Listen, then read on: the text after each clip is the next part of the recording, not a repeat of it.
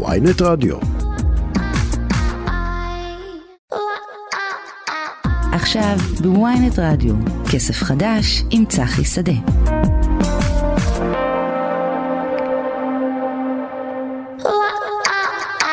עכשיו בוויינט רדיו, כסף חדש עם צחי שדה.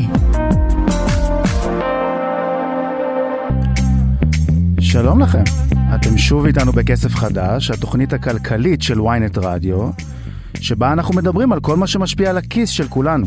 אני צחי שדה, עורכת התוכנית היא שקד אילת, והטכנאי שלנו הוא חגי בן עמי. ומה יש לנו היום? תוכנית עמוסה במיוחד.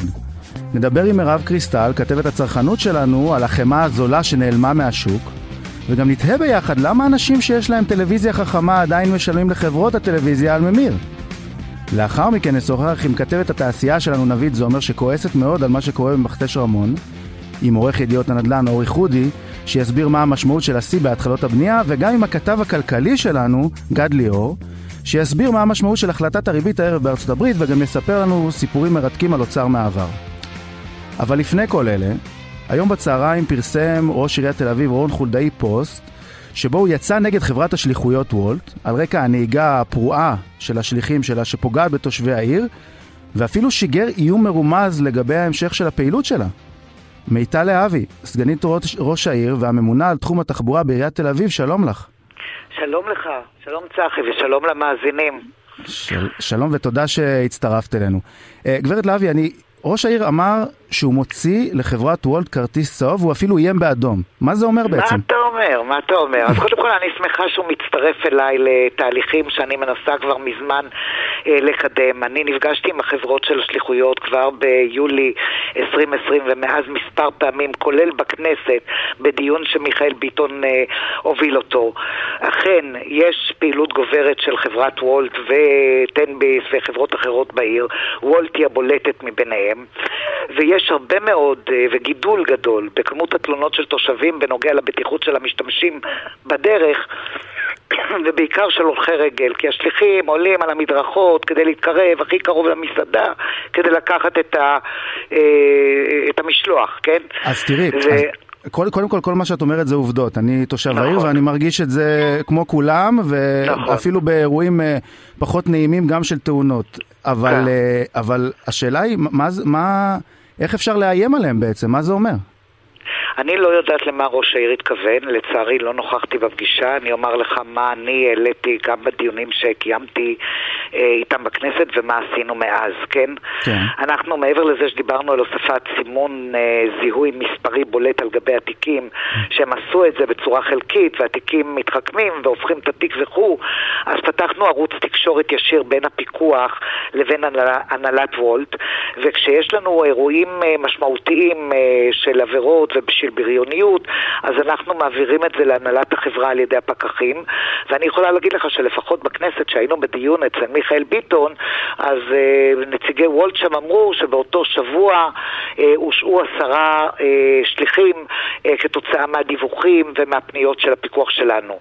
Uh, אני בהחלט חושבת שפה צריך לפעול בצורה מערכתית. מעבר לנושא של מספר רישוי, צריך להיות יועץ בטיחות, כפי שיש בחברות אחרות. בחברות, בחברה הזאת, למשל בטנביס יש יועץ בטיחות. החברה הזאת צריכה לקחת, צריכה לקחת אחריות על מי שרוכבים בשמה ומטעמה. אבל בעצם כל המודל העסקי שלה הוא לא לקחת אחריות, הרי זה בעצם הסיפור. השאלה אם אתם יכולים תראה, לעשות בוא, משהו... בוא, בוא ניקח למשל את הדוגמה שמי שרוכב על אופניים חשמליים צריך להיות עם רישיון אה, אה, או עם אה, מבחן תיאוריה או עם רישיון נהיגה. הרי זה עניין של הצהרה והם לא בודקים את זה. אני איימתי על חברת וולט בדיון שהיה בכנסת ואמרתי להם שאם נצטרך מה שנעשה בסופו של דבר אנחנו נפעל על מנת שמקצוע שליח יידרשו לו תנאים מיוחדים ולא כל אחד יוכל להיות שליח. עכשיו אני אומרת okay. את זה אוקיי. בכאב לב, אני אומרת את זה בכאב לב מפני שאם נעשה את זה, אתה יודע כמה זמן לוקח להכשיר נהג, אוטוב, נהג אוטובוס? חמישה חודשים. וכמה זמן לוקח להכשיר נהג מונית? שלושה חודשים. והרי מי באים לעבוד כשליחים? אנשים שמוצאים לעצמם את העיסוק בין לבין. ואם הם יאלצו אותנו לייצר עודף רגולציה שתפגע לא רק בחברה, אלא גם בשליחים, זו אשמתם. אז בעצם מה אתם, מה אתם היום... רוצים שוולט יעשו אז עכשיו בעצם? מה הדרישה אנחנו, שלכם? אנחנו חושבים שוולט צריכים להעביר סדנאות בטיחות, ואנחנו מציעים להם לעשות את זה. הקמנו מתחם בטיחות בדרכים בכיכר רבין, וביקשנו מהם להביא את השליחים שלהם לסדנאות בטיחות. ראינו חברות שפעילות הרבה יותר מהם, שמעסיקות גם שליחים, אבל הן דואגות כן. לספק את הכלים, או הן דואגות לספק הדרכות, או הן דואגות ליועץ בטיחות. לא מעניין אותנו הנושא של שיטת העסקה. מעניין אותנו שמי שעובד בעיר לא יסכן את ההולכים והשבים. כנ... כנראה כמו שאת אומרת, שזה גם לא כל כך מעניין אותם. כי אם עד עכשיו, אתם הרי, אתם באמת, את אומרת, אתם פועלים בעניין הזה, והם הם לא באמת משתפים פעולה. אני יכול להגיד לך, אגב, ממקרה אישי שאני מכיר, כש, כשאנחנו... יש בי הרבה מאוד... סליחה? סליחה. כשאנחנו, כשאנחנו, אה, מקרה אישי שאני מכיר, שבעצם כשאת אה, אה, נפגעת משליח של וואט למשל ברחוב, והוא בורח. ואחר כך מה את יכולה בעצם לעשות? אני לא מדבר אפילו על, על אה, שאנחנו מדברים על, על, על קורקינט חשמלי או על הכל. החברה, אין, היא לא בכלל, זה לא מעניין אותה הרי. אומר... אלא אם המשטרה פונה אליה ומבקש בין את הנתונים, נכון. שהרי ב-GPS ובתיאור המשלוח הם יודעים לתפוס את השליחים האלה. אז אני חושבת... כן, אבל הפתרון הוא לא פקחים. שמתקיימת בעניין של זכויות עובדים, שהיא כואבת לכל מי שהוא סוציאל דמוקרט, היא מכאיבה פי אלף כשמדובר בפיקוח נפש ובחיי אדם. ויש רגע שעם כל הכבוד לשוק חופשי ולחברה שרוצה להתנהל בצורה כזו או אחרת, זה לא יכול להימשך בצורה הזאת. ואנחנו התחלנו את, איתם את הדיאלוג בשנת 20, mm-hmm. וביקשנו בקשות שקורונה ואי אפשר וכן אפשר, וב-21 קיימנו איתם עוד פגישות, כולל בהשתתפות הרלב"ד ובהשתתפות אה, אה, חברות נוספות, וראינו שיש חברות שאימצו את הבקשות שלנו, שהתחילו לנהל את נושא הלוגיסטיקה והשליחויות שלהם באמצעות כלים שמפוקחים על ידי החברות. אם אז... אם אה, וולט רוצה שכל שליח יבוא עם הכלי שלו, והכלים יכולים להיות פרוצים, לא חוקיים, לא תקניים, וכל הממהר זוכה, זה לא יכול לעבוד כי זה כבר פוגע בחיי אדם. אז ביום. בעצם האיום זה לקדם אה, את המצב שכדי להיות שליח אה, יצטרכו רישוי, זה מה שאני מבין ממך בעצם. אני, אני, אני, זאת, זה האיום שאני השמעתי. אני לא יודעת מה ראש העיר התכוון כשאמר אה, אור אדום. יכול להיות שהתכוון שהפקחים אה, יתמקדו בשליחי וולט. אז אני לא יודעת לתרגם, אני ניסיתי לשמוע בשעה האחרונה מה זה אור אדום וכרטיס אדום. אני אומר רק מה עלה בכנסת בדיונים שאני השתתפתי. אמרתי, זה לא אה, כרטיס אדום מאתמול, או זה, זה, זה פעולה שאנחנו מנסים לקדם אותה אה, כבר שנה וחצי. עם חלק מהחברות הצלחנו בצורה יוצאת דופן לקדם את סוגיית הביטחון, הבטיחות, גם בעניין הכלים, גם בעניין יצוח, יועצי בטיחות, גם בעניין אה, אה, בקרה על השליחים, ויש את חברת וולט שמתנערת גם מזכויות עובדים וגם מהאחריות שלה לחיי אדם. ותגידי, אז בעצם לפני כל כל אלה, האפשרות שלכם היא פשוט להגביר את הפיקוח, לא? האפשרות שלנו להגביר את הפיקוח, כן. אני, צר לי לומר, עם כל הכאב והצער, ששליח לא יכול להיות, אה, פקח לא יכול להיות בכל מקום בכל עת, וגם אם אה, ננסה למקד את הפיקוח אה, לעסוק בשליחים רק, הם לא יוכלו להיות בכל מקום בכל עת. ולכן אני חוזרת ואומרת, מדינת ישראל לא צריכה להתיר את שאלת הזיהוי של הרוכב בידיים פרטיות של אף חברה ושל אף אדם, וצריכים לאלץ ולחייב במספר רישוי את כל מי שעולה על כלי זעיר חשמלי, על מנת שאנחנו נוכל לבצע אכיפה אה, אלקטרונית, בין אם מדובר בכלי פרטי, בין אם בכלי בתפקיד, בעבודה, בשליחות. כל מי שמתגבר את הכלי שלו, כל מי שנוסע במהירות מופרזת, בצורה בריונית וחוצה באור אדום, אדום מן הדין שיהיה לנו את הכלים לאכוף עליו. הבנתי. אני רוצה לשאול אותך שאלה אחרונה. למה כן. בעצם את חושבת ש... שראש העיר הוציא את ההודעה עכשיו? יכול להיות שזה קשור להודעה אחרת שהייתה היום, של אה, מנהל איכילוב שפורש מתפקידו? אני חושבת שזה בא לפני זה, אבל uh, אני לא זה יכולה... זה בא קצת ל... לפני זה, את צודקת, בערך רבע שעה. אבל אני יכול להיות שהיו uh, ידיעות אחרות, אני לא יודעת לומר מה. בהחלט איכילוב זה גוף שעוסק ומעורר מודעות רבה לכל נושא התאונות uh, בטח של הדו-גלגלים בעיר תל אביב. אני חייבת לומר שהרופאים שעובדים באיכילוב מאוד מעורבים, מאוד אכפתיים, מגיעים לוועדות בטיחות בדרכים שאני מקיימת, אה, מביאים לנו נתונים, אה, מנסים לעשות את מירב המאמצים כדי שהמודעות הציבורית לנושא הצורך בבטיחות ברחובות תעלה וגם תייצר פעולות אופרטיביות. מה הניע את ראש העיר, אני, אני לא יודעת לומר. הבנתי. Uh, תודה רבה רבה לך מיטל uh, להבי uh, שהצטרפת אלינו, סגנית ראש העיר וממונה על תחום התחבורה בעיריית תל אביב. ונקווה שנראה בכבישים דברים אחרים קצת.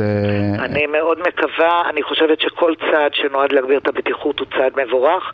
אני חושבת שהרבה מהכלים נמצאים בידי המדינה ולא בידינו, אבל אני חושבת שכל אמירה כזאת של ראש עיר מובילה בישראל קצת מזעזעת את אמות הסיפים, וטוב שקולו נשמע ולא רק קולי. טוב שכך. תודה רבה לך, מיטל. תודה רבה. תודה.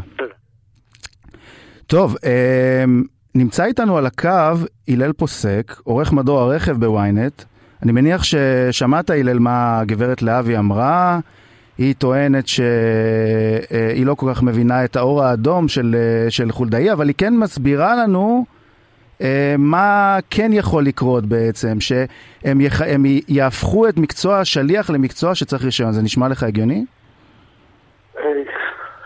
שלום, אהלן. שלום, כל, שלום לך. חלק אה, ניכר ממה שהגברת להבי אמרה לא נשמע לי הגיוני. אני, אני ברשותך, אני חייב, אה, חייב להזכיר שהיא אמרה משהו כמו פקח לא יכול להיות בכל מקום בכל עת, שזה הסבר, אני חושב, להרבה מאוד דברים שקורים בתל אביב. אני בטוח שאפשר לספר את זה למי שקיבל אה, דוח חנייה חמש דקות אחרי שהוא עצר באדום לבן. או בית קפה שהוציא כיסא אחד מעבר להחרגה הקווית שיש לו על המדרכה, ובצדק אגב. פקחים כן יכולים להיות איפה שהם, היכן שהם צריכים. גם יכולים להיות יותר פשוט, כנראה. כן, זה מין, זה מין דבר כזה, אתה יודע שאם אה, יותר תקנים, אז, אה, אז יש יותר פקחים. נכון להיום, אם אני לא טועה, יש בסביבות כמה עשרות פקחים שהם אמורים לטפל גם בנושא הזה של הדו-גלגלי, בעיית הדו-גלגלי, שהיא מוכרת אגב בתל אביב, זה לא שפרנסי העיר לא, לא מודעים לה, כאמור, אה, ובסך הכל איזה 300 אה, פקחים שעוסקים בהכל, פקחי כלבו כאלה.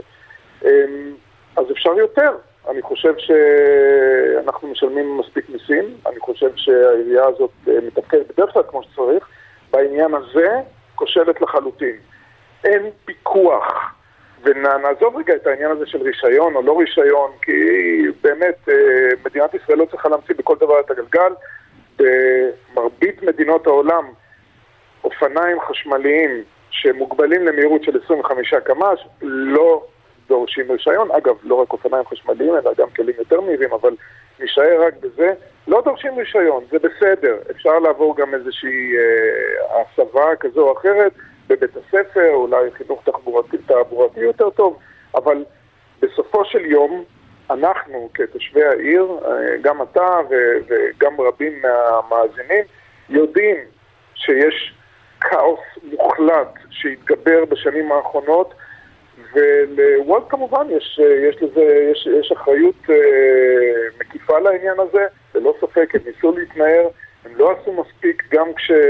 כשהוכיחו להם שהם לא בסדר, אבל בסופו של יום לא יכול להיות שהמדינה או, או העירייה תגיד, אוקיי, אתם עבריינים גדולים, אז אה, בואו נשלול לכם את כל הפעילות. הפעילות של, אה, של חברת השליחים הזו היא ראויה והיא מעניינת והיא חשובה והיא גם מורידה בין היתר אה, מכוניות מהכביש, mm-hmm. והופכת את החיים שלנו ליותר קלים, אז זה פשוט להזיז את האחריות למישהו אחר. זה בדיוק אגב, אה, אני לא עוצר לשנייה אחת, אני אמשיך בכל זאת, אבל... תמשיך, בוודאי. כן. זה בדיוק כמו להציע שבחברה כמו וולט, או חברת שליחויות אחרת, יהיה סוג של קצין בטיחות. באמת, על מי, על מי בדיוק אה, להבי עובדת כאן, אה, כאילו, זה לא יקרה, וגם אם זה יקרה הוא לא יעשה, וגם אם הוא יעשה, לא תראה, תראה בחברת, בחברת וולט יש גם עוד בעיה קטנה, שבוא נניח ויהיה קצין בטיחות. השליחים שלה, שאנחנו גם uh, כתבנו הרבה על הנושא הזה, uh, חלקם הגדול עובדי קבלן, אף אחד בכלל אין להם קשר איתם. נניח שיש קצין בטיחות, מהו, איזה סמכות יש לו על, ה, על השליח הזה, שסליחה, חלק, חלקם גם עובדים זרים, או שב"חים אפילו אה, היו... יותר מזה, יותר מזה אפילו. נניח שיש לו איזה, איזה שוט כזה או אחר, והוא יכול לומר, אם עברת עבירה שתועדה, אה, נמצאת האשם, אה, אתה אה, לא, לא תוכל אה, לרכוב במשך אה, שבוע. אבל היא זקוקה לשליחים האלה, זה כל המודל העסקי שלה, אם לא יהיו לה שליחים, אז היא לא תוכל לעבוד. אם אה, יורידו לה שליחים, היא תצטרך, תצטרך להביא שליחים אחרים שמה, יעברו מבחן נהיגה ו- ו- והתחייבו בפני אותו קצין בטיחות שהם לא יעברו עבירות, כולם עוברים עבירות, אבל אין אכיפה, אין משטרה, אגב, אנחנו מדברים רק על... אה, נכון, על גם המשטרה, בהחלט. פקחי עירייה, אבל המשטרה היא זו, אגב, הפקחים בעיקר אמורים לטפל במה שקורה על המדרכה. ואכן יש איזשהו שיפור מסוים, אם כי לא חד משמעי. המשטרה אמורה לטפל במה שקורה על הכביש. אה, אני לא יודע מתי יצא לך לנסוע בלנהוג בדרום תל אביב או במרכזה, אה, אבל זה, זה באמת, זה, זה, זה, זה, זה פעם היה סוואנה ועכשיו זה ג'ונגל. זה, זה לא יתואר מה שקורה שם. כן, זה בדיוק אחד מאשים את השני, גם הגברת להבי אמרה, המשטרה תפעל כשמביאים לה אה, מצלמות, אה, אה, ש, סליחה, שהחברה תפעל כשהמשטרה תביא לה תמונות מהמצלמות, אז האזרח בעצם צריך לבוא, הוא נפגע בתאונה, אף אחד לא בא אליו, והוא צריך ללכת למשטרה, לבקש מהם שיוציאו את המצלמות, שאגב המשטרה ממקרים, ממקרי עבר גם אומרים שהמצלמות האלה לא באמת מדויקות ולא באמת אפשר לדעת לזהות את הבן אדם, ואז אולי החברה תטפל, זה... זה בדיוק העניין. העניין הוא שהם גם, אה, אני חייב לומר שעיריית תל אביב מתנהלת כאן, אה, בוא נאמר שהאמירה הזו של, אה, של חולדאי, יש לו לא מעט אה, כאלה ברפרטואר שלו ובהיסטוריה, אה, היא קצת אה, כזה, הוא קצת פיל בחנות חרסינה כרגע, מכיוון שהוא לא מודע למשמעויות, הוא פשוט זרק את זה, כמו שקורה לא פעם. כן. אבל כרגע אה, תל אביב, אה, העסקים וכן הלאה לא יוכלו מהרגע להרגע להמשיך לחיות ולפעול כמו שצריך בלי חברת שליחים מאוד מאוד גדולה שאחראית לחלק ניכר מה, מהתעבורה כאן, אה, כאן במרכז. אבל אני רוצה רק לומר עוד דבר בהקשר הזה. בעולם הרכב הארבע גלגלי, ש, ש, שבו יש לי יותר רקע מאשר בעניין שליחי וולט, ש, שנמצאים איתנו רק שנים ספורות, mm-hmm. ידוע ומוכר שאיומים לא עוזרים. איום לא עוזר, לא, גם אם תגיד לבן, לנהג, תשמע, אם תעבור את המהירות המותרת בכך וכך, אז הקנס יגדל פי ב-300 אחוז. זה לא יגרום לו לנהוג לאט יותר. יש על זה אין ספור מחקרים בכל העולם. זה לא יקרה. מה שחולדאי אומר לגבי שליחי, קודם כל שליחי וולט כמובן מסתכלים על חולדאי כן. ואומרים מי אתה בכלל, כאילו, אנחנו ממשיכים לעבוד ונעשה את מה שאנחנו רוצים כפי שאנחנו עושים עד היום. אנחנו צריכים להוביל ולהוביל מהר ולקבל טיפ גדול, זהו. זהו, זה רק בכיס, בסוף זה רק בכיס, ורק בדוחות ורק בקנסות, אין, אין דרך אחרת כנראה. ואכיפה, אכיפה, כי קנסות יהיו רק אחרי שתהיה אכיפה, אבל יותר מכל, העירייה, או חולדאי, או להבי, או מי שלא יהיה, צריכים לקחת בחשבון שאם הם לא באמת ירצו לשנות את המצב, הם לא באמת ירצו ש, שכל צומת ב, ב, בעיר הזו אה, זה תאונה שממתינה לקרות בכל רגע נתון. אם הם לא יעשו, בטח עכשיו אגב, אחרי, לא דיברנו על זה, או שאולי כן דיברתם איתה, כי המצב ברחובות בתל אביב הפך לבלתי נסבל בין היתר גם בגלל העבודות, הרכבת הקלה. נכון. וכל התמ"א וכן הלאה. וזה יימשך, זה לא יפסיק הרי. נכון, והעיר כולה זה הריסות. ההריסות האלה והרחובות המשתנים תדיר וסגירות ופתיחות, זה רק קורה עוד יותר לכאוס. ובזה גם כן אף אחד לא מתפקד. איפה ראית בפעם האחרונה איזה מישהו שעומד ומכוון את התנועה במקום בעייתי? אתה בעיקר רואה פקק. אז אה, עם כל הכבוד לאמירה של חולדאי ועם כל הכבוד לאמירות של, אה, של להבי, זה לא מה שיסייע לנו, מה שיסייע זה אך ורק אם באמת תהיה אכיפה, והאכיפה הזאת תהיה ממוקדת כנגד עברייני תנועה. ואגב, נוגע לא רק לשליחי וולט כמובן, אבל בעיקר הם כי, כי, כי הם החיים. תודה רבה רבה לך, הלל פוסק, עורך אה, מדור הרכב בוויינט. להתראות. להתראות. ועכשיו הפסקה מוזיק, מוזיקלית קצרה. אנחנו שוב בכסף חדש, ואחרי שהתעצבנו על ההפקרות ברחובות תל אביב, נעבור אה, לנושא קצת אחר. לכמה נושאים אחרים האמת. מירב קריסטל, כתבת הצרכנות שלנו, שלום. שלום, שלום. אהלן, אז מירב, יש לנו באמת שני נושאים מעניינים מאוד לדבר עליהם היום, ואחד, והראשון, אני, אני מודה שהוא הפתיע אותי. מסתבר שאנשים לא יודעים באמת שהם אה, לא חייבים לשלם על ממיר אם יש להם טלוויזיה חכמה, תגידי? אה, זה נכון. קודם כל, זה, נשמע נורא אינטואיטיבי, כי היום כשמוכרים אה, מכשירי טלוויזיה, אז אה, אתה פותח את הטלוויזיה, אתה מדליק אותה, ואתה ישר רואה שיש בה המון אפליקציות. ונגיד אתה מנסה להיכנס לאפליקציה של פרטנר TV, של סלקום TV, אתה רואה שהיא דורשת סיסמה ושם משתמש.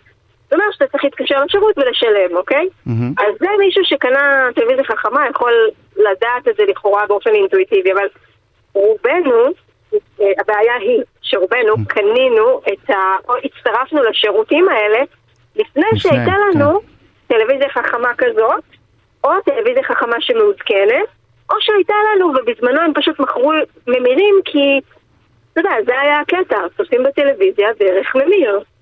ואז, אז נניח, ש, נניח שאז לא הייתה לך טלוויזיה חכמה, נלך על זה. למרות שחלק מהשירותים הושקו כבר עם אפליקציות בזמנו, אבל נניח. ועכשיו יש לך טלוויזיה חכמה, אז דיברתי עם לקוח שאמר לי, תשמעי, אני מגיליתי, יש לי שלוש טלוויזיות חכמות בבית, ואני משלם על ממירים 30 שקל, הוא משלם 15 שקל לממיר, אחד חינם. אז הוא ניתק את הממירים מהחשמל, והוא רואה שהוא עדיין יכול לצפות בפרטנר טבעי, ספציפית הוא של פרטנר, אבל זה היה יכול להיות כל חברה אחרת.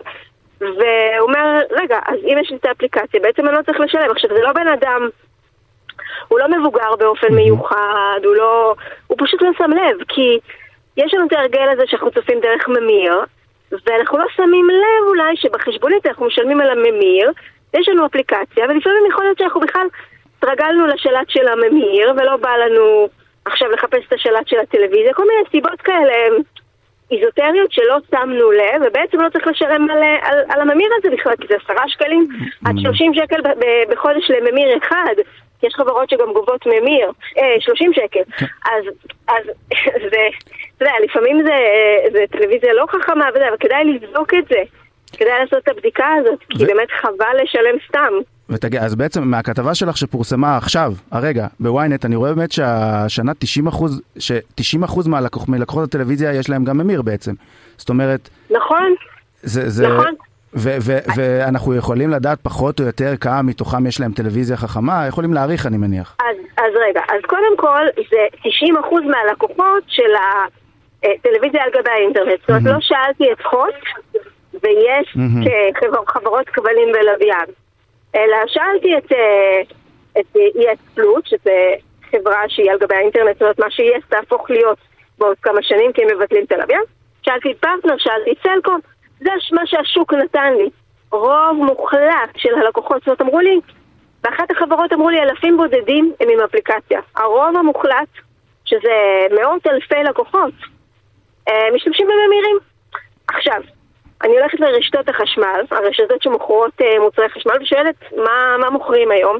כולם מוכרים טלוויזיות חכמות, שרובן ככולן מעודכנות לפרטנר ולסלקום בטוח, וחלקן גם ל-yes. זאת אומרת, אפשר או לקבל אותן עם אפליקציה או להוריד את האפליקציה. ואז אני אומרת לעצמי, רגע, אוקיי, לא כולנו קנינו טלוויזיה ב-2022. זה נתון לגבי 2022. אבל זה, זה נכון גם לגבי כמה שנים אחורה, אוקיי? הרבה מהדגמים גם כמה שנים אחורה היו מתאימים לאפליקציות האלה. וגם יכול להיות שכדאי לבן אדם לבדוק, זאת אומרת, אין ספק שיש פה איזשהו אחוז, זה לא ש-90% מהלקוחות משלמים סתם, כי באמת לחלק יש דגמים ישנים, ולחלק יש עוד טלוויזיות בבית, בחדרים של הילדים, שהן לא חכמות וכו' וכו' וכו', אבל יש פה בוודאות, אם אתה מצליב את הנתונים האלה, בטוח יש איזה חיתוך של לקוחות שיש להם ממירים, יש להם טלוויזיה חכמה מהדגמים היחסית חדשים, והם בטעות משלמים עדיין על ממיר, וזה כדאי לבדוק, כי הם פשוט יצטרפו לשירות עם ממיר. ו- ובטוח שהחברות הם לא יהיו אלה שיגידו להם את זה, גם אם ידעו שהם משתמשים באפליקציה ולא בממיר, אני מניח, כי אה, זה לא נכון. מעניין אותם. אה, קודם כל זה לא מעניין אותם, אני, אני חייבת להגיד אה, שזה גם לא כל כך מתפקידן, זאת אומרת, מהמם. אם אני כמירב או אתה כזה, החלטנו לקנות טלוויזיה השנה, ויש לנו כבר שלוש שנים ממיר של סלקום, אז סלקום לא אמורה לדעת מזה, ואם אני ממשיכה להשתמש בו ממיר זה בעיה שלי, ואם יש לי ממיר ואני משתמשת באפליקציה זה גם בעיה שלי, זאת אומרת, הלקוחות צריכים להתעורר. התקשרתי לשירות לקוחות של החברות האלה, ואמרתי בואו נראה מה הם אומרים ללקוחות חדשים. אז uh, רובם צדיקים יצאו ואמרו, אם יש לך טלוויזיה חכמה אל תקחי ממיר. הם גם מנסים להיפטר מהדבר הזה של הממירים, כי מצד אחד הם מזכירים את זה בהמון נכון. כסף. זה המון כסף. מצד שני זה התעסקות של טכנאים בטח. בדיוק. אם אתה רוצה ממיר, לך תקנה ב... באיזה חנות. עדיף לך לא לשלם אלפי שקלים במהלך השנים על ממיר. כן, אגב, זה באמת, אה, זה באמת עדיף בדרך כלל, לא? לקנות לבד את הממיר ולא לשלם. אם את אה, נשארת בכמה שנים ומשלמת עשרה שקלים בחודש, אז עדיף לך כבר לקנות ממיר. עדיף לך כבר, אני חושב שהמחירים בסביבות 180 שקלים, משהו כזה, לא? נכון, עדיף לקנות ממיר לבד, אבל אתה יודע, רוב האנשים אין להם כן. כוח להתעסק בזה. אז הם משלמים על הממיר, אבל עכשיו לא צריך לשלם אם יש אפליקציה. אה, ואני גם חושבת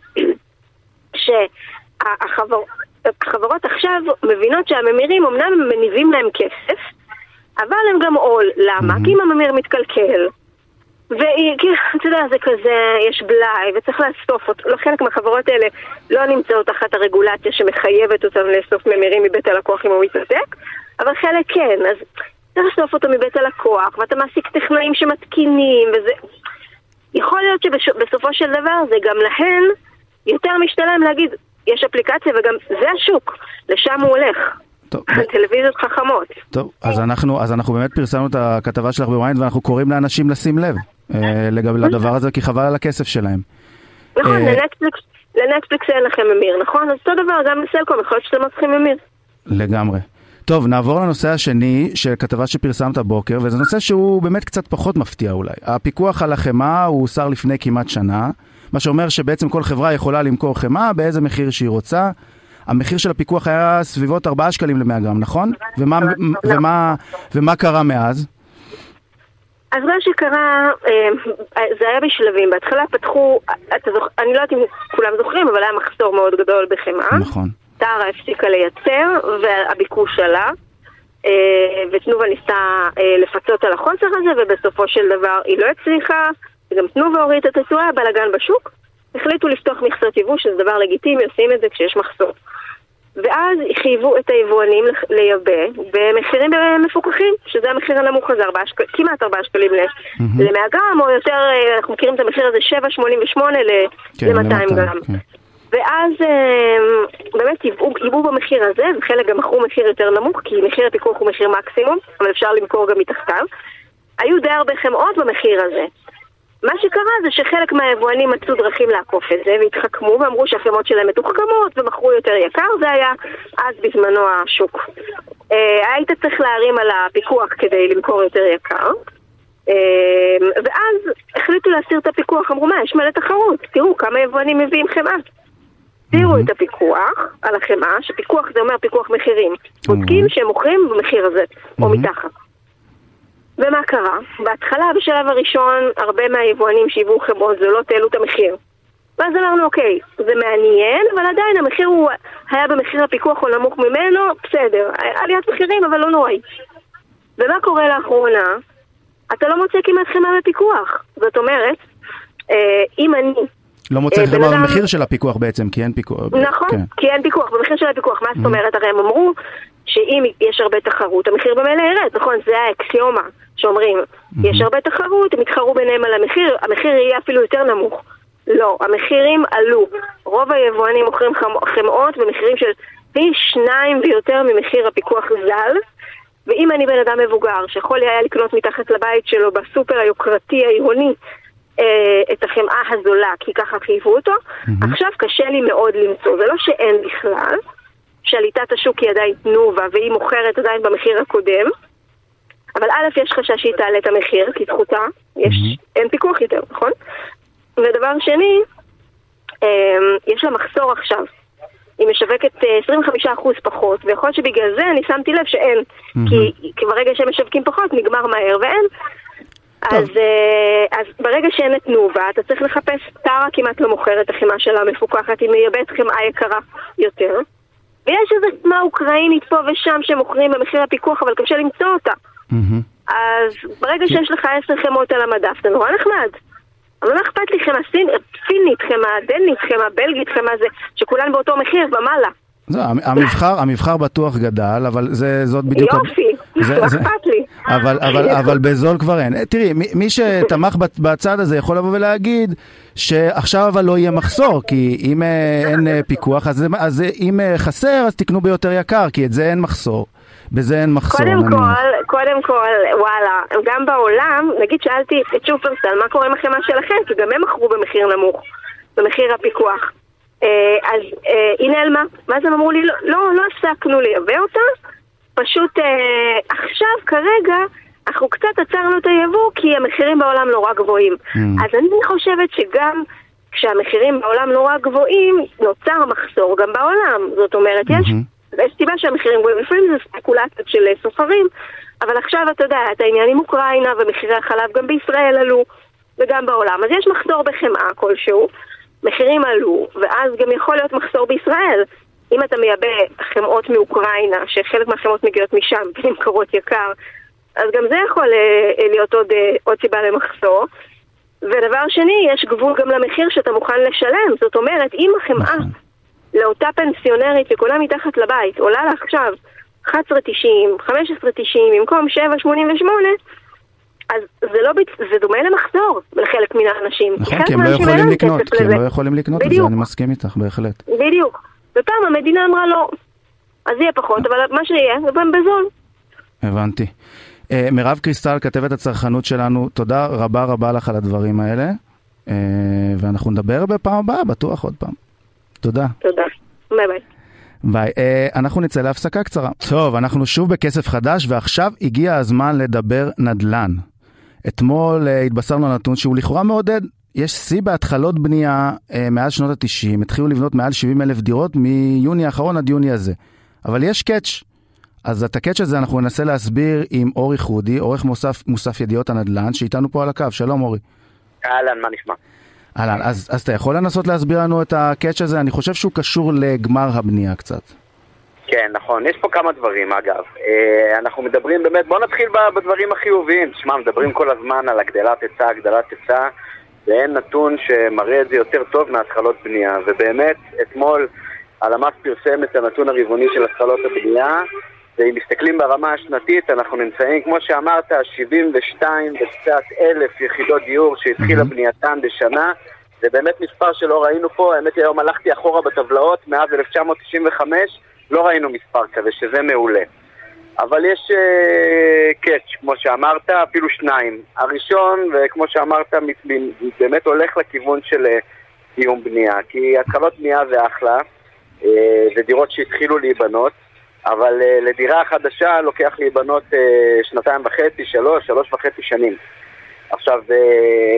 שזה חריג גם יחסית לעולם, נכון? הזמן שלוקח פה מהרגע שמקבלים היתר ועד שמסיימים לבנות.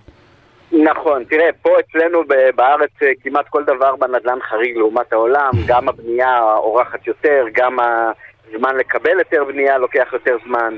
Uh, הדברים האלה לוקחים זמן, וכשאתה מסתכל עכשיו על הדירות שקיבלו היתר ואתה אומר, אוקיי, קיבלו היתר, אז נניח שנקבל את הדירות בעוד uh, פרק זמן uh, קצר יחסית, אז באמת בדיקה ש, שגם מציינים אותם בלמ"ס וגם עשו אותם מספר פעמים בעבר, מראה שככל שעובר הזמן, ככל שעוברים השנים, גם, גם משך הבנייה מתארך. ואז אנחנו שואלים למה, ויש פה כמה סיבות. גם בגלל שהבניינים יש להם יותר תקנים היום, יותר מערכות, אז גם הבנייה עצמה מתארכת. אבל נתון מעניין לא פחות, mm-hmm. שגם uh, בדוח של הלמ"ס עצמו ציינו אותו, זה שדווקא התוכנית הממשלתית של, ה... של אה, דירות, דירה בהנחה, מחיר למשתכן, מחיר מופחת, היא עברה כמה גלגולים, דווקא היא זו שבין היתר גרמה ל... ל... התארכות לא קטנה של אה, משך הבנייה. כן, טוב, זה הגיוני, שפחות משתלם להם לבנות, אז הם אה, כנראה לוקחים את הזמן יותר. תראה, מצד אחד אפשר להגיד שלא משתלם לבנות, למרות שפרויקטים של אה, מחיר למשתכן, מחיר מופחת, כוללים בדרך כלל גם וגם, אז אתה יודע, הם רוצים גם למכור את הדירות, הקבלנים רוצים גם למכור את הדירות נכון. בשוק החופשי, אבל הבירוקרטיה, הבירוקרטיה היא פה כל כך בעייתית. יודע, אתה מנסה, לפעמים יש התנגדויות, לפעמים יש דברים שמונעים, וחסמים, ו, והמון דברים ש, שתלויים בהמון גורמים, אה, וזה מה שמוביל אה, לדברים האלה. עכשיו, אתה יודע, אתה, אתה כיוונת לקאץ' הזה, אבל היום עברתי על הנתונים, ואתה יודע מה, ראיתי עוד משהו. כי כשאנחנו מדברים על 72 אלף יחידות דיור, זה באמת נשמע מספר גדול מאוד ונשמע התקדמות, ולא צריך לזלזל בזה, אבל כשנכנסים פנימה רואים עוד משהו. רואים למשל שבתוך המספר הזה יש גם דירות שהן בכלל לא למכירה. יש שם דירות להשכרה למשל. דירות להשכרה זה שוב, זה דבר מאוד חשוב. Mm-hmm. חשוב מאוד להגדיל את ההיצע להשכרה. אבל מצד שני, זה לא דירות שיוצאות למכירה בשוק, כלומר, הן לא מגדילות את היצע הדירות למכירה. Mm-hmm.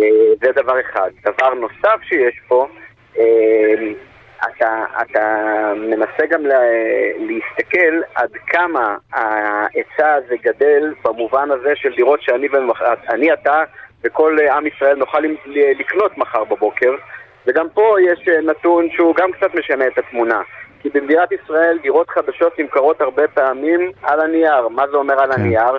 לפני היתר בנייה או לפני תחילת בנייה. אז מתוך 72 אלף נוריד את השכירות בדירות שנבנות לשכירות להשכרה mm-hmm. ונוריד את הדירות שכבר נרכשו על הנייר. שמע, אה, אני לא יודע כמה נשארו מה-72 האלה כבר אחרי החישובים האלה. זה אגב באמת מה שאומרים, שאומרים שעכשיו בעצם כל עליית המחירים, הרי הזינוק והכל, גומרים את המלאים ועכשיו... בגלל זה גם זה, זה לא משתנה, זאת אומרת אנחנו לא רואים את ההשפעה על המחירים בגלל הדבר הזה, שבעצם אין מספיק היצע, למרות שזה נראה כאילו שכן.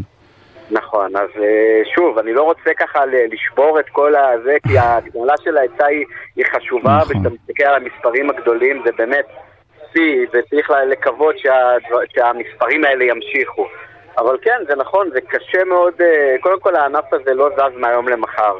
דברים לוקחים זמן, וגם ההגדלת היצע של התחלות בנייה היום, אנחנו בפועל את ההיצע האמיתי ואת הדירות ואת טפסי האכלוס נראה רק בעוד כמה שנים. הבנתי. אה, זהו. טוב, ש- שאלה אחרונה שאני רוצה לשאול אותך בנושא קצת אחר. היום אה, פורסם, לפני כמה ימים כבר, שמשרד השיכון יש לו איזה רעיון להעלות את, אה, את הפטור ממס על אה, השכרת דירה ל-7,000 שקל, והאוצר מאוד מאוד מאוד לא אוהבים את זה. זה נראה לך משהו נכון. שבכלל יכול אה, לקרות? תשמע, כבר המון המון שנים שמדברים על נושא הפטור משכר דירה, אה, לשני הכיוונים אגב, יש כאלה שטוענים שיש לבטל אותו לגמרי, יש כאלה שטוענים שיש להעלות אותו, יש כאלה ש, שטוענים שהוא מיותר. אה, תראה, האוצר מתנגד... נעלמת לנו, אורי? איתנו, אורי? לא, אני חושב שלא. אז, אז אוקיי, אז אנחנו... אה, אנחנו... אורי, אתה איתנו?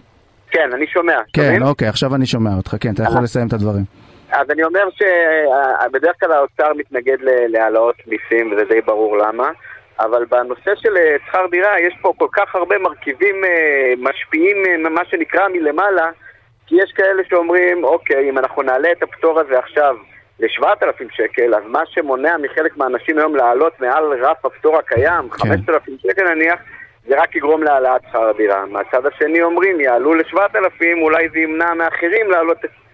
זה, כן, זה, זה מורכב, ובוא נגיד שכנראה ב, ב, גם בממשלה הזאת זה כבר לא יקרה, וגם אה, אה, יוזמות כאלה כנראה קצת קשה לקדם במצב הפוליטי הנוכחי, אני מניח. נכון מאוד, נכון מאוד. אורי, אורי, תודה רבה רבה לך, נגמר לנו הזמן. אה, ואנחנו נשמח אבל לדבר גם אה, שוב בפעם הבאה על ענייני הנדל"ן. אחלה, גם אני מאוד אשמח, תודה רבה. תודה רבה לך אורי חודי, עורך מוסף ידיעות הנדל"ן. ועכשיו אנחנו נשארים במשהו שקשור לנדל"ן, אבל הוא אחר, והוא גם די מרגיז. שלום לנבית זומר, כתבת התעשייה שלנו. שלום וברכה. אהלן נבית, אה, את, את כבר שבוע מדברת איתי על משהו שנורא מעצבן אותך. את יכולה לספר לנו על מה? מאוד מאוד מרגיז אותי אה, העובדה שמועצת אה, מצפה רמון פרסמה מכרז, אמנם אה, רק מי שנכנס לאתר שלה רואה אותו, ובו היא מציעה אה, להתמודד על, על אה, הקמת איצטדיון אה, למופעים המוניים mm-hmm. ל-1,500 איש במכתש רמון, שזה נראה לי... אה, אין לי, אין לי מילה אחרת מאשר להגיד מה לכל הרוחות חשבתם דווקא באמצע אה, מכתש רמון. חסר מקומות כדי להקים להופעות אה, המוניות? האם חובה כדי לראות את אייל גולן, שלמה ארצי, או לא משנה מי, כל אומן אחר שיבוא מהמרכז, כי אלה האומנים שיבואו, אה, לעשות את זה דווקא בלב שמורת טבע? אה, זה מאוד הרגיז אותי. אבל תגידי, משהו מסתתר מאחורי הדבר הזה, לא? יש איזה מתחם אה, שנמצא ליד שיכול להיות שירוויח מהסיפור הזה. תשמע, אני לא יודעת, אה, כאילו, אנחנו לא יכולים להוכיח. בוא נגיד, קודם כל יש מתחם גלמפינג של? אה, של אה, חברת אה, סלינה שם ליד, למי שלא נכון. מכיר ויודע, אני כן. אומרת, קודם כל אני יוצאת מהנחת יסוד, שכדי לקבל החלטה כזאת שעל פניו נראית לא הגיונית לחלוטין, אה, צריך להיות איזשהו מניע. עכשיו אתה אומר גם, בוא נראה מי בסביבה. אז בסביבה יש בעלים של משבצת, קרקע, שהייתה פעם, וזה מה שנותן את הלגיטימציה למועצה אה, לבנות, או, או את הסמכות לבנות שם, שהיה פעם אה, מחצבה ושיקמו אותה והיא חלק, מה, חלק מהסביבה כמובן, כן? וסמוך אליה, או חלק מהקרקע הזאת, שייכת ליזם פרטי, לשני יזמים פרטיים, שהפעילים אה, לשמירת המכתש במצפה רמון, יש להם מלא תיאוריות קונספירציות, איך אותו יזם קיבל את זה, שהמועצה רצתה להזיז אותו ממקום אחר שהיה על יד העיר, ונתנו לו שמה, והוא החכיר את זה לסלינה. סלינה הקימה שמה את הגלמפין המפורסם, אה, זה היה בדיוק בתקופת הקורונה, כשבאמת אה, מכתש רמון וכל דבר שהוא בטבע היה מקור משיכה מאוד גדול, וגם עם זה היו בעיות, כי לא הרבה יודעים שמכתש רמון הוא גם שמורת אור כוכבים, שצריך לעמוד בתנאים מאוד uh, חמורים של ארגון בינלאומי לגבי זיהום האוויר, אה, לא זיהום אוויר, סליחה, זיהום רעש וזיהום אור. שני מונחים חדשים שלמדתי. וכמובן שכדי שלא יהיה זיהום אור או רעש, אתה לא מקים דברים שמן הסתם אה, מהירים ו... וקורצים למסיבות, ו... וזה מה שקרה, שזה הפך גם, אה, חוץ מגלמפינג ללון, ללון שם גם ל... בעצם מתחם אירועים, והייתה מסיבה המונית וענקית ביום העצמאות שבאמת שברה את התושבים מסביב. והיום אני חייבת להגיד אבל שאכפו את כל החוקים שנוגעים לרעש ולדציבלים המותרים במקום, וסלינה עומדת בו כרגע. מהמם. אבל מן הסתם, אם יקומו שם, אם יקומו אצטדיון, אז כל, לפי התב"ע המקורי, כן? סלינה או כל אחד אחר שיהיה במתחם הזה, יש לו זכות וטו על המופעים, כי זה יכול להפריע ל... אתה יודע, למי ששילם מיטב כספו, ותאמין לי שעולה שם מיטב כספך ברור. כדי ללון באוהל, אז יש להם בעצם יתרון אם הם ניגשים למכרז. אז, אז, ש- אז מה בעצם הולך לקרות עכשיו? אבל אני לא חושבת שהבעיה העיקרית זה סלינה כמו המועצה. למה המועצה? אתה יודע מה, נגיד שהמועצה חושבת שזה אטרקציה נפלאה, לעשות איצטדיון. מה הבעיה לעשות את זה בתחומי, בתחומי העיר, בשולי העיר, ליד העיר? למה דווקא במכתש? זה, זה הדבר הבלתי נתפס.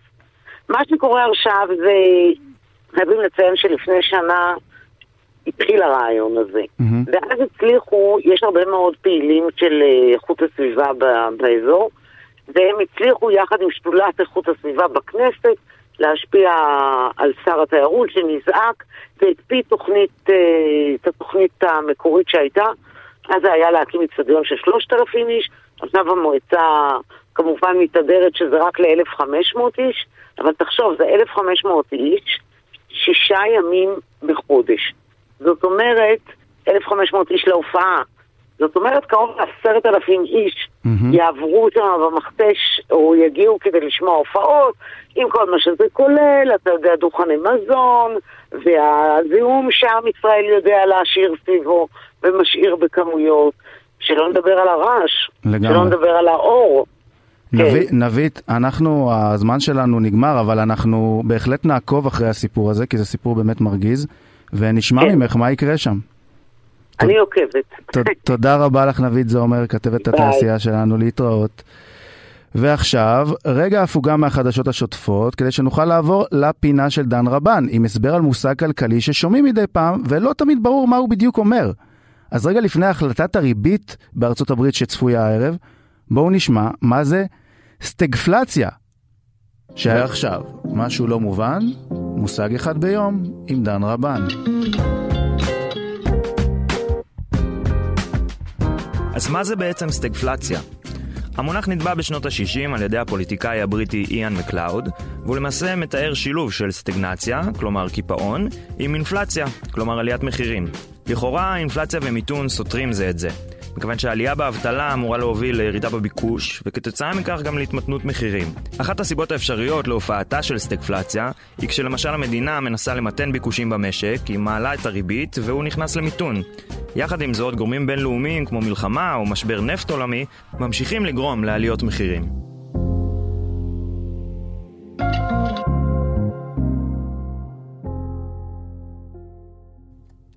טוב, אה, חזרנו מההסבר של אה, דן רבן, ועכשיו יש לנו שני נושאים אחרונים שנדבר עליהם עם הכתב הכלכלי שלנו גד ליאור. שלום לך גד, אתה איתנו פה? בהחלט כן. יופי, מצוין. אז הראשון שבנושאים האלה זה האירוע הכלכלי המשמעותי של היום, וזאת החלטת הריבית בארצות הברית שתהיה היום בתשע בערב. מה, מה אנחנו צריכים לדעת לקראת ההחלטה הזאת, גד? זאת החלטה שמובילה את העולם, זאת מה שיעשה היום הנגיד האמריקאי, זה מה שיקרה. אם הוא יעלה היום בשלושת רבעי אחוז או באחוז את הריבית, הריבית בכל המדינות תעלה בשיעורים ניכרים, גם בישראל. זה מה שצפוי. יש אומרים אפילו אחוז שלם שזאת תהיה ממש ממש עלייה גבוהה. הערכות, רוב ההערכות הן שלושת רבעי האחוז, וזה אה, יצביע על המשך העלאות ריבית גם בישראל, ואנחנו נקבל בשלושה באוקטובר העלאת ריבית לפחות של חצי אחוז, אולי של שלושת רבעי אחוז. ב-21 בנובמבר עוד החלטת ריבית בישראל, כנראה שוב משהו בסביבות חצי אחוז, כדי לעשות דבר אחד בכל העולם.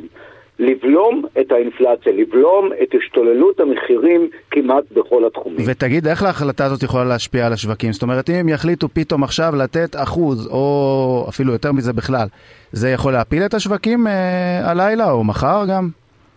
זה יכול בהחלט לגרום לירידות בבורסה. זאת אומרת, ברגע שיש אפיק אחר שאפשר להרוויח בו כסף בלי להסתכן הרבה, למשל פקדונות וכולי, אנשים יצאו מהבורסה ו...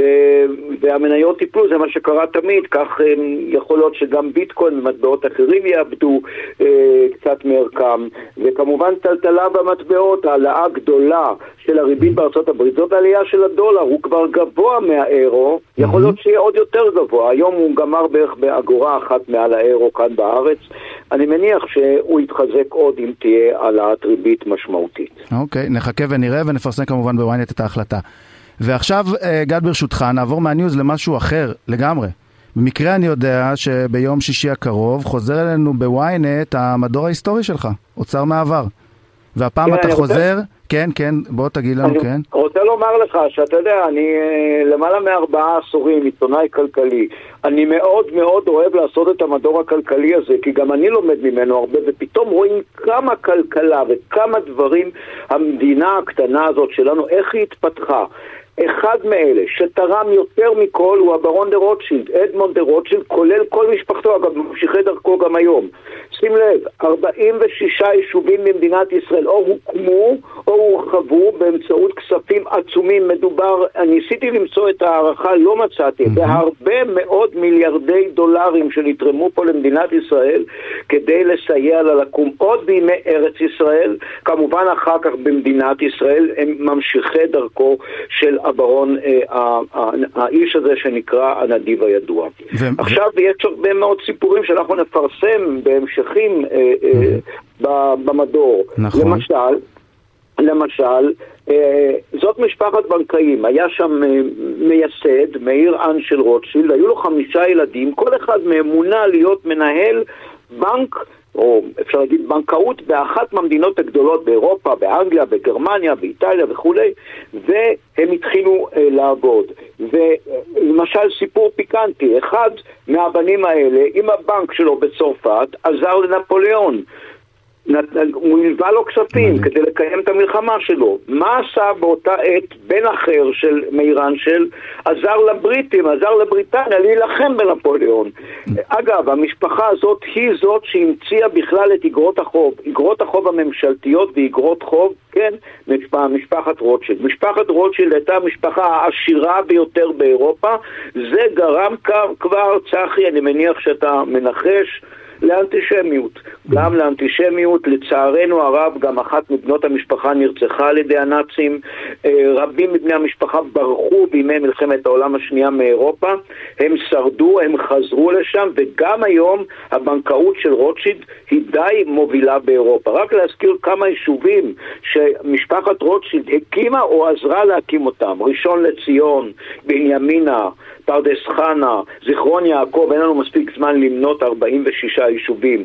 יש כאן קרן רוטשילד, פרסי רוטשילד, שים לב, שדרות רוטשילד בתל אביב, בית רוטשילד, המון המון מקומות טוב, זה נשמע, זה, זה נשמע, נשמע המון המון המון המון סיפורים מרתקים, ואנחנו במדור הזה, אנחנו גם נגיד שאנחנו... אה, אה, מראים את כל הכותרות של העיתונים שהיו אז וצוללים באמת להיסטוריה ביחד איתך.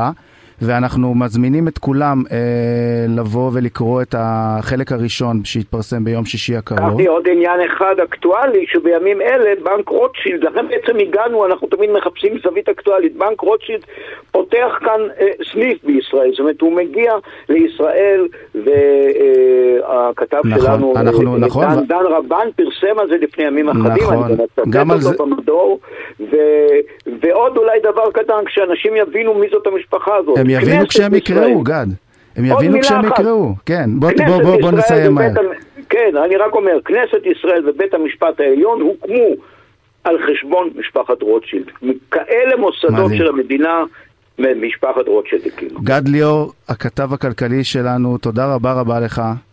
תודה ו- רבה. תודה, ובזאת אנחנו מסיימים את התוכנית שלנו להיום. אני צחי שדה, שקד אילתי העורכת, וחגי בן עמי היה על הביצוע הטכני.